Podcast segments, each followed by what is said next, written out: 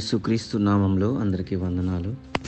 ఈరోజు వాక్య భాగము హెబ్రియులకు రాసిన పత్రిక పదకొండవ అధ్యాయము ఇరవై తొమ్మిదవ వచనం. విశ్వాసమును బట్టి వారు పొడి నేల మీద నడిచినట్లు ఎర్ర సముద్రంలో బడి నడిచిపోయిరి. ఐగుప్తీలు అలాగు చేయిచూచి మునిగిపోయిరి. ఆమె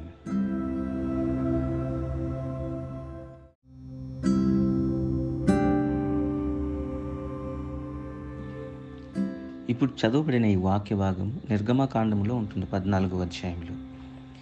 ఇజ్రాయేలీలందరినీ మోషే తీసుకుని బయలుదేరి వెళ్ళినప్పుడు ఐగుప్తులో నుంచి ఆ ఫరో రాజు వెళ్ళనిచ్చినప్పుడు వీళ్ళు బయలుదేరి వెళ్ళినప్పుడు యహువా మోషేతోటి ఒక మాట చెప్తున్నాడండి ఏమని చెప్తున్నాడంటే మీరు ఇక్కడి నుంచి బయలుదేరి వెళ్ళినప్పుడు పిహాహీరోతు ఎదుట అనగా మిగ్దోలుకు సముద్రమునకు మధ్యనున్న బయల్ బయల్సెఫోను అను ఒక ప్రదేశము నెదుటను దిగవలనని వారితో చెప్పు. ఇజ్రాయిలీలందరితో చెప్పు నువ్వు ఎక్కడికి వెళ్ళాలో ఎటు నుంచి వెళ్ళాలో. నిజానికి మనము ఆ, మ్యాప్ను చూస్తే వారు ఐగుప్తు నుంచి బయలుదేరి కానాను దేశానికి వెళ్ళాలి అని వెళ్ళాలి అని అంటే వాళ్ళు తూర్పు దిశగా ప్రయాణం చేయాలి. కానీ దేవుడు వారితో ఏం చెప్తున్నారంటే మీరు తూర్పు వైపు వెళ్ళదు ఉత్తరం వైపు ఆ యొక్క పిహా హీరోతు అనే ప్రదేశం అంటే అక్కడ సముద్రం ఉంది. ఆ సముద్రము దిగువలో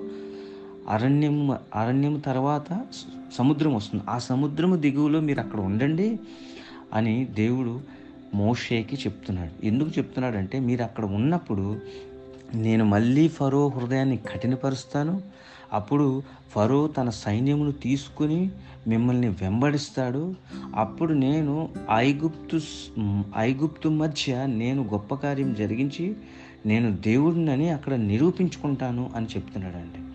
హలలుయ మోషే అలాగే ఆ ఇజ్రాయేలులందరినీ కూడా ఆ పిహా హీరోతు అనే ప్రదేశానికి నడిపించాడండి. అక్కడ ఆ సముద్రం దగ్గర ఎర్ర సముద్రం ఆ సముద్రము దగ్గర వారు అక్కడ అందరూ ఆగి ఉన్నారు. ఎందుకంటే ఎదర వెళ్ళడానికి దారి లేదు.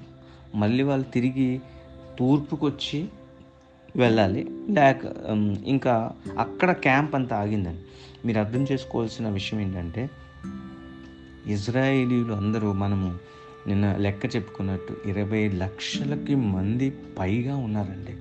వాళ్ళందరూ అక్కడి నుంచి ఈ పిహాహిరోతు అనే ప్రదేశానికి రావడానికి చాలా సమయం పడుతుంది. కొన్ని రోజులు పడుతుందండి అయితే ఈ లోపు ఏం జరిగింది అని అంటే వారు ఐగుప్తీయులు అక్కడ ఇంకా ఎవ్వరింట్లో కూడా సేవకులు లేరు. ఎవ్వరింట్లో పనివారు లేరు. వాళ్ళకి దాసులు లేరు దాసీమనులు లేరు వాళ్ళకి పని చేసే వాళ్ళు ఎవరు లేరు. అప్పుడు వాళ్ళందరూ హృదయాన్ని దేవుడు కఠినపరిచింది వాళ్ళే పంపించారు. కానీ ఇప్పుడు సేవకులు ఎవ్వరు లేకపోయేసరికి వాళ్ళ పనులు వాళ్ళే చేసుకునేసరికి వాళ్ళకి అర్థమవుతుంది అసలు మేము ఎన్ మనం ఎందుకు వీళ్ళని పంపించాము అని.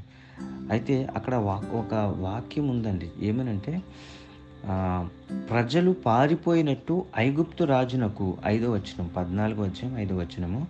రాజునకు తెలుపబడినప్పుడు ఫరో హృదయమును అతని సేవకుల హృదయమును ప్రజలు ప్రజలకు విరోధముగా తిప్పబడి మనం ఎందుకు ఇలాగూ చేసి తిమి మన సేవలో ఉండకుండా ఇజ్రాయేలుని ఎందుకు పోనిచితిమి అని వారు చెప్పుకున్నారంట. అంతటా అతడు రథములను సిద్ధపరిచి తన జనమును తనతో కూడా పో తీసుకొని వెళ్ళాడంట.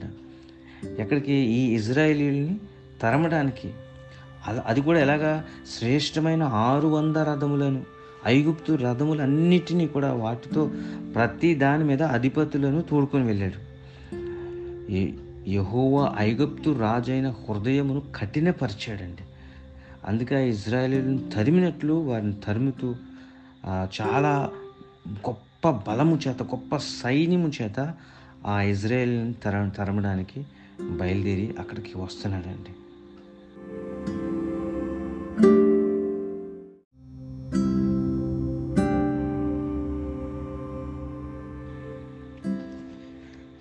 ఇజ్రాయేలీలు కాలినడకన కొన్ని రోజులు పాటు ప్రయాణించి అక్కడికి వెళ్ళి ఉండొచ్చు కానీ ఐగుప్తీయులు వారిని తరుముతూ వస్తున్న ఐగుప్తీయులు రథముల మీద గుర్రముల మీద వస్తున్నారండి. తొమ్మిదో వచనంలో ఏమంటుందంటే ఐగుప్తులు అనగా ఫరో రథముల గుర్రములన్నీ అతని గుర్రపు రౌతులు అతని దండు వారిని తరిమి బయల్ బయల్సెఫోను ఎదుటనున్న పిహాహిరోతునకు సమీపమైన సముద్రము దగ్గర వారు దిగి ఉండగా వారిని కలుసుకుంది. వారిని అక్కడ కనుక్కున్నారంట. వాళ్ళు చాలా ఫాస్ట్గా వెళ్తున్నారు. అయితే అక్కడి నుంచి అది ఎత్తైన ప్రదేశం అండి. ఆ ఎత్తైన ప్రదేశం నుంచి మొత్తం ఆ ఇజ్రాయేలీలు అందరూ ఆ సముద్రం తీరాన అక్కడ నిలబడి అక్కడ అక్కడ క్యాంప్ వేసుకొని అక్కడ ఉండడం చూస్తున్నారు. అక్కడ కొన్ని లక్షల మంది వారికి కనిపిస్తున్నారు. ఆ దొరికారు వీళ్ళు అని చూస్తున్నారండి. అయితే ఫరో సమీపించుచుండగా ఇజ్రాయేలీలు వారిని చూసినప్పుడు వారిని తరిమి తరిమి వాళ్ళు వస్తున్నారని చూసి వారు చాలా భయపడ్డారండి. అక్కడ భయపడి అక్కడ యహోవాకు మొర్ర పెట్టారు అని రాస్తుంది పదవ వచనంలో. కానీ వారు మోసతో ఏం చెప్తున్నారని తెలుసా? ఐగుప్తులో సమాధులు లేవని ఈ అరణ్యంలో చనిపోవడానికి మమ్మల్ని ఇక్కడ తీసుకొని వచ్చావా? ఐగుప్తులో ఉన్నప్పుడే మేము ఈ మాట చెప్పాము కదా. మా జోలికి రావద్దు ఐగుప్తులకు మేము దాసులుగా ఉండటమే మాకు ఇష్టంగా ఉంది. ఇక్కడ చనిపోవటం కంటే ఐగుప్తులో దాసులుగా ఉండడమే బెస్ట్ కదా అని మోషతో చెప్తాడండి అయితే మోషే అందుకే ఏం చెప్తున్నాడు అందుకే ఏం ఏం చెప్తున్నాడంటే భయపడుకుడి. యహోవా మీకు నేడు కలుగజేయు రక్షణను మీరు ఓరక నిలచుండి చూడుడి అని ప్రియమైన దేవుని బిడ్డ చాలాసార్లు మన పరిస్థితులు ఏ విధముగా మన చుట్టూ చుట్టూరు ఆ దుష్టుడు తయారు చేస్తాడంటే దాన్ని చూసి రాకూడని మాటలు మన నోట్లో నుంచి వస్తే ఆ మాటలను పట్టుకుని మనల్ని నాశనం చేయాలని దుష్టుడు అటువంటి ప్రణాళికలు వేస్తాడండి. వాడు ఒక ప్లాన్తో ఒక ఎత్తుగడతో ఒక ప్రణాళికతో మనల్ని చిత్తు చేసి ఓడించడానికి ప్రయత్నిస్తూ ఉంటాడు. నేను చెప్పేది ఏంటంటే ప్రతి పరిస్థితిలోనూ ఎంత గడ్డు పరిస్థితి అయినా కానీ నువ్వు నోరు తెరిచి మాట్లాడేటప్పుడు విశ్వాసపు మాటలు మాట్లాడాలండి. పరిస్థితులను లో పరిస్థితులకి లోబడి నువ్వు మాట్లాడకూడదు కానీ విశ్వాసములో దేవుడు నీకు ఏమి వాగ్దానము చేశాడో అది దృష్టిలో పెట్టుకొని నీ మాటలు ఉండాలి. మోషే మాట్లాడే మాటలకి ఆ ఇజ్రాయేలీలు మాట్లాడే మాటలకి వ్యత్యాసం స్పష్టంగా మనకి కనిపిస్తుందండి. ఎందుకు కనిపిస్తుంది అని అంటే మోషే దేవుని స్వరం విన్నాడండి. దేవుడు మోషేతో చెప్పాడు ఏమని? మీరు ఆ పిహాహోతో ప్రదేశంలోనికి వెళ్ళి అక్కడ ఉండండి. అక్కడ నేను ఈ ఫరో సైన్యమును రప్పిస్తాను వారి హృదయములను కఠినపరుస్తాను కాబట్టి వారు మిమ్మల్ని తరమటానికి వస్తారు కానీ నేను అక్కడ మీకు గొప్ప విడుదల కలుగు చేస్తాను అని దేవుడు చెప్పాడు. ఆ మాటలన్నీ మోషేకు తెలుసండి. దేవుని స్వరము విన్నప్పుడు ఆ మాటలు నీ హృదయంలో ఉన్నప్పుడు నీ నోరు తెరిచి నువ్వు పలికినప్పుడు నీకు విపరీతమైన విరోధమైన పరిస్థితులలో కూడా విశ్వాసపు మాటలే పలుకుతావండి. మోస ఏమంటున్నాడు? భయపడవద్దు. హలలుయ నువ్వు దేనికి కూడా భయపడవు. యహోవా మీ మీకు నేడు కలుగజేయు రక్షణను మీరు ఓరకే నిలుచుండి చూడండి. అటువంటి పరిస్థితుల్లో నీకు అయోమయ పరిస్థితిలో ఉన్నప్పుడు నీకు అర్థం కాని పరిస్థితిలో ఉన్నప్పుడు అటువంటి గందరగోళమైన పరిస్థితిలో ఉన్నప్పుడు అటువంటి భయంకరమైన పరిస్థితుల్లో ఉన్నప్పుడు నువ్వు చేయవలసిందల్లా ఒకటే ఒకవేళ నువ్వు దేవుని స్వరం వినలేదా? ఊరకే ఉండమని దేవుడు చెప్తున్నాడండి మాట్లాడక అనవసరంగా. అయ్యో ఏమైపోతుందో?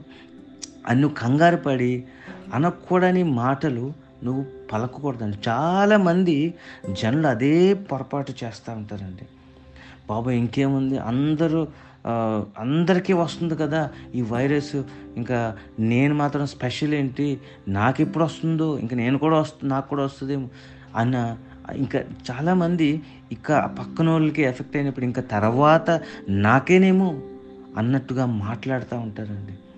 కానీ మనం మాట్లాడకూడదు. మనం ఏం చేయాలి? ఒకవేళ విశ్వాసపు మాటలు నువ్వు మాట్లాడక లేకపోతే ఊరక్కనే ఉండమని దేవుని వాక్యం సెలవిస్తుందండి. నోరు మూసుకోమని దాని అర్థమని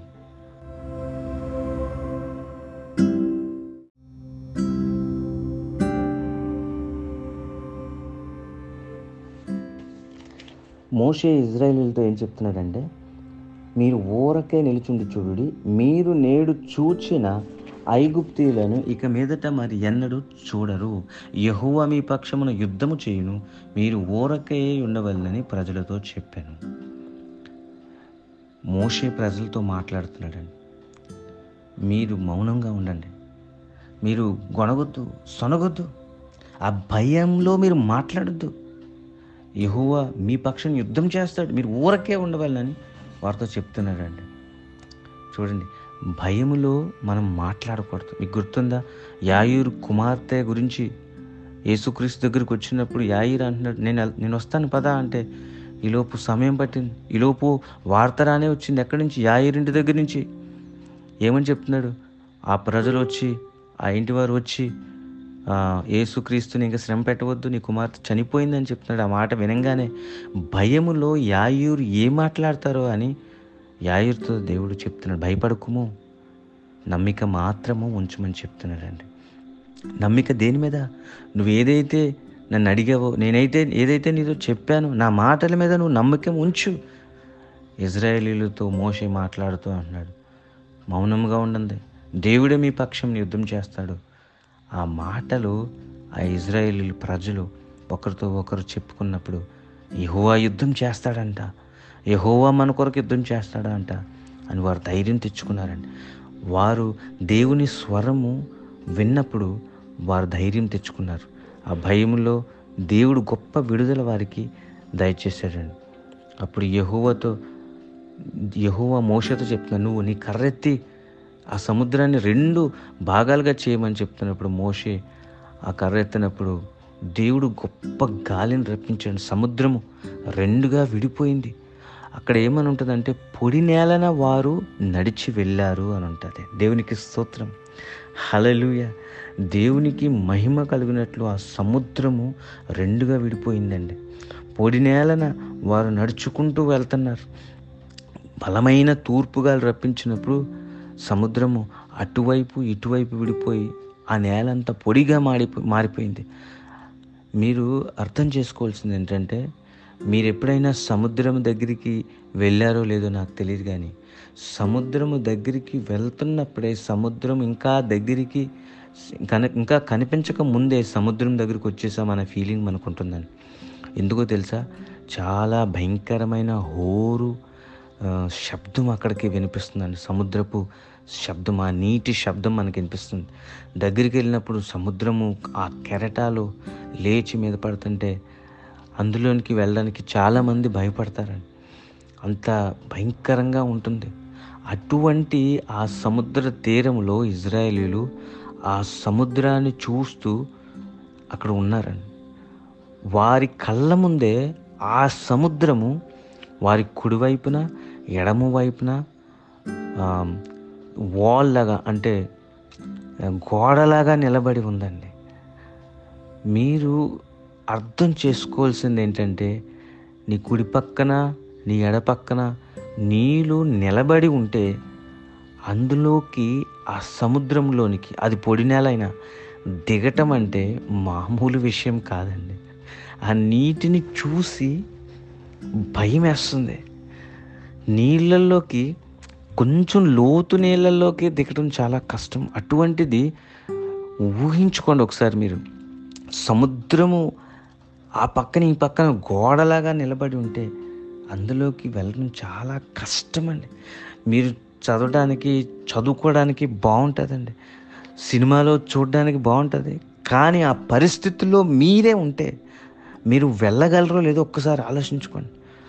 భయం వేసిన చాలా భయంకరమైన సీన్ అండి అది సన్నివేశం. అందులోనికి దిగి వెళ్ళగలిగారంటే విశ్వాసం కావాలి.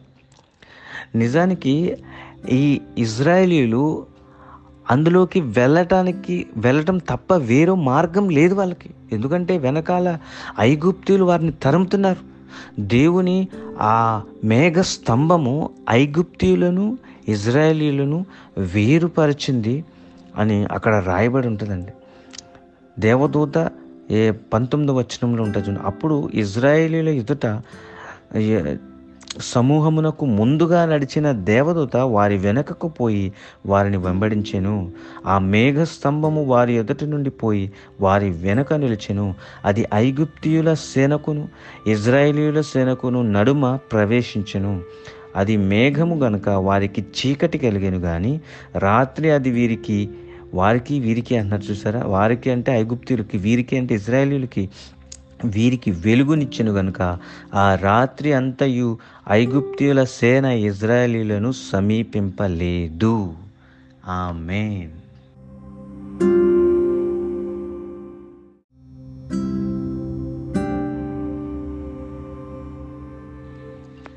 నువ్వు దేవుని స్వరం విని ఆయన స్వరానికి లోబడి క్రియలు చేయటం మొదలుపెట్టినప్పుడు దేవుడు నీకు అన్యులకు వ్యత్యాసము కలుగు చేస్తాడండి హలలు I will differentiate you from others నిన్ను నిన్ను వేరుపరుస్తాడండి. హలలుయ వారు నిన్ను తాకలేరు. ఈ దుష్టుడు ఎంత బలవంతుడైనా కానీ నిన్ను తాకనే తాకలేడు. హలలుయ దేవుని దేవదూతులు నీకు ఆ దుష్టునికి అడ్డుగా నిలబడతారండి. ఆ రోజు ఇజ్రాయేలీలకి ఐగుప్తీయులకి మధ్య దేవుని దేవదూత నిలబడినట్లు ఈరోజు కూడా దేవుడు నిన్న నేడు నిరంతరం ఏకరీతము రీతిగా ఉండే దేవుడు అండి ఆయన మారడు. Hallelujah is the same yesterday today and for ever more hallelujah కాబట్టి ఆ రోజు వారిని ఇజ్రాయిల్ని వేరుపరిచిన దేవుడు ఈరోజు కూడా నీ శత్రువుల నుండి నిన్ను వేరుపరిచి నీకు వారికి మధ్య దేవుడు వ్యత్యాసము కలుగు చేస్తాడండి. హాలూయ అలా జరిగినప్పుడు ఆ పొడి నేలన వారు ఆ సముద్రాన్ని దాటి వెళ్ళిపోతున్నారండి. వాళ్ళు దాటి వెళ్ళిపోయినప్పుడు అప్పుడు ఈ మేఘస్తంభం తొలగిపోయినప్పుడు ఆ ఐగుప్తు సైన్యం అంతా కూడా ఆ రథములతో ఆ గుర్రములతో ఆ రౌతులతో ఆ సేనతో ఆ సముద్రములో ఆ పొడి నేలన వారు వెంబడించడం మొదలు పెడుతున్నారండి. వాళ్ళు కాలినడకన వెళ్ళారు. ఎంతో సమయం పట్టుంటుంది కానీ వీళ్ళ రథములతో వాళ్ళని వాళ్ళని అందుకోవచ్చు అని బయలుదేరి వెళ్తున్నారండి. అయితే దేవుడు అక్కడ కూడా వారికి విరోధముగా పనిచేస్తున్నాడు. వారి రథముల యొక్క చక్రములు ఊడిపోయినాయి అని ఉంది. వారు చాలా బహు కష్టం మీద వెళ్తున్నారండి. అంటే వాళ్ళకి అర్థమైపోతుంది ఇంకా. దేవుడే ఇజ్రాయేలుల తరపున యుద్ధం చేస్తున్నాడు. ఐగుప్తులేనుకు వ్యతిరేకముగా యుద్ధం చేస్తున్నాడు. మనం వెళ్ళలేం వాళ్ళని తరంలేం వాళ్ళని ఏం చేయలేము ఇంకా వెళ్ళిపోదాము అని అనుకుంటున్నారండి. హలలుయ కానీ వారికి వాళ్ళు వెనక్కి వెళ్ళిపోవడానికి కాదు దేవుడు వాళ్ళని అక్కడ రప్పించింది. నిజానికి ఈ ఇజ్రాయేలీలు ఆ కానాను దేశానికి వెళ్ళాలి అంటే ఆ ఐగుప్తు నుండి తూర్పు దిశగా ప్రయాణించాలి. కానీ వీరిని ఆ ఉత్తర దిశగా పిహాహైరోతు అనే ప్రదేశంలోనికి ఎందుకు తీసుకొచ్చాడో తెలుసా? అక్కడ ఆ సముద్రములో ఆ ఐగుప్తు సైన్యమునంతటిని కూడా ఆ సముద్రంలో ముంచి వేద్దామండి. అని హలలుయ ఏమని చదువుకున్నామండి? వారికి ఐగుప్తు దేశంలో ఉన్న శ్రేష్టమైన రథములు ఆ రౌతులు ఆ గుర్రములు ఆ సైన్యములను ఆ అధికారులను తీసుకొని వచ్చాడు ఫరో. వారందరూ కూడా ఆ రోజు ఆ సముద్రంలో వాళ్ళు ఉన్నప్పుడు దేవుడు మోషతో మాట్లాడుతున్నాడండి నువ్వు నీ కర్రను చాపు మళ్ళీ ఆ నీళ్ళు దాని ప్రదేశంలోకి వచ్చినట్లు కర్రను చాపమన్నప్పుడు మోష అలా చేసినప్పుడు ఆ గోడగా నిలబడి ఉన్న ఆ ఎర్ర సముద్రము మొత్తం స- కలిసిపోయిందండి. ఆ మధ్యలో ఉన్న ఐగుప్తీయులు ప్ర ఒక్కడు కూడా మిగలకుండా అందరూ సముద్రంలో ఆ రథములతో పాటు ఆ గుర్రములతో పాటు సముద్రంలో కలిసిపోయారండి. ఆ తర్వాత ఆ సముద్ర తీరమున ఆ శవములు పడి ఉండుట ఇజ్రాయేలీలు చూశారు. హలలుయ నువ్వు దేవుని స్వరం విని విశ్వాసములో దేవుడు నడిపించినట్లు నువ్వు నడవగలిగితే విజయం నీదవుతుందండి. నిన్ను తరుముతున్న ఆ నీ నీ యొక్క శత్రువులు శవములుగా నీ కళ్ళ ముందే కనిపిస్తారు. హలలుయ దేవునికి అసాధ్యమైనది ఏమి లేదు. కాబట్టి ప్రేమని దేవుని బిడ్డలారా ప్రతి పరిస్థితుల్లోనూ కూడా నువ్వు దేవుని స్వరం విని దేవుడు నీకు కల్పించిన ఆ మార్గంలో నడవగలిగితే విజయము నీదేం అవుతుందండి. ఆ పరిస్థితుల్లో నువ్వు భయపడకుండా దేవుని మాటలకు లోబడి నడిచినప్పుడు దేవుడు నీకు ఖచ్చితముగా విజయము అనుగ్రహిస్తాడండి. దేవుని స్వరము విని వారు సముద్రంలో నడవగలిగారండి. అదే మనం చదువుకున్న హెబ్రిల్ రాసిన పత్రికలో. కానీ ఐగుప్తీయులు దేవుని స్వరం విని రావట్లేదండి. వారి బలమును చూసుకుని మా దగ్గర గుర్రాలు ఉన్నాయి మా దగ్గర రథాలు ఉన్నాయి మా దగ్గర సైన్యం ఉంది మా దగ్గర ఆయుధాలు ఉన్నాయి మేము ఖచ్చితంగా వారిని తరమగలము అని వారి యొక్క స్వంత బుద్ధితో స్వశక్తితో వారు బయలుదేరి వస్తున్నారండి. హలలుయ నేను చాలాసార్లు చెప్తాను. దేవుడు ఆ సముద్రం మీద నడుస్తున్నప్పుడు పేతురు చూసి ప్రభువా నువ్వైతే నన్ను కూడా ఈ సముద్రం మీద ఈ నీళ్ళ మీద నడవడానికి ఆజ్ఞము ఇవ్వు అన్నప్పుడు యేసుక్రీస్తు నువ్వు రా అన్నప్పుడు దేవుని ఆజ్ఞ మీద ఆ దేవుని మాటల మీద విశ్వాసం ఉంచి విశ్వాసం మీద నడిచాడండి. నీళ్ళ మీద కాదు. పేతురు నీళ్ళ మీద నడిచాడు అని అనుకుంటే పొరపాటే. పేతురు విశ్వాసం మీద నడిచాడండి. దేవుని మాటల మీద నమ్మిక ఉంచి విశ్వాసం మీద నడిచాడండి. ఈ ఇజ్రాయేలీలు ఆ పొడి నేలన సముద్రం మధ్య నుంచి పొడి నేల మీద నడవలేదండి. దేవుని మాటల మీద విశ్వాసం ఉంచారు కాబట్టి విశ్వాసం మీద నడుస్తున్నారు. ఈ ఐగుప్తీలు వారి సొంత జ్ఞానం మీద విశ్వాసం ఉంచారు కాబట్టి వారు సముద్రంలో నడిచారు కాబట్టి సముద్రంలో కలిసిపోయారండి.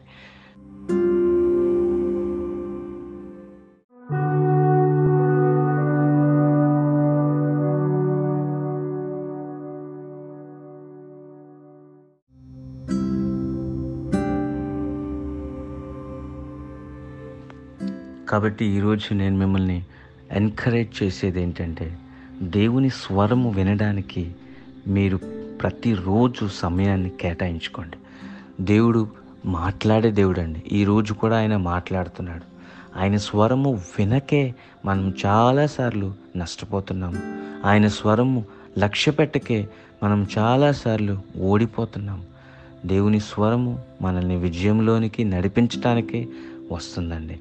ఆయన ఈరోజు కూడా నిన్ను నడిపించడానికి ఆయన ఆత్మని నీ మీద కుమ్మరించడానికి సిద్ధంగా ఉన్నాడు.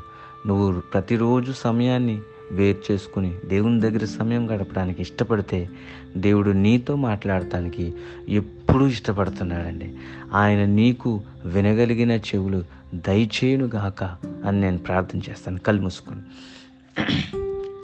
మహోన్నతుడా సర్వశక్తివంతుడా కృపగలిగిన దేవానికి వందనాలు.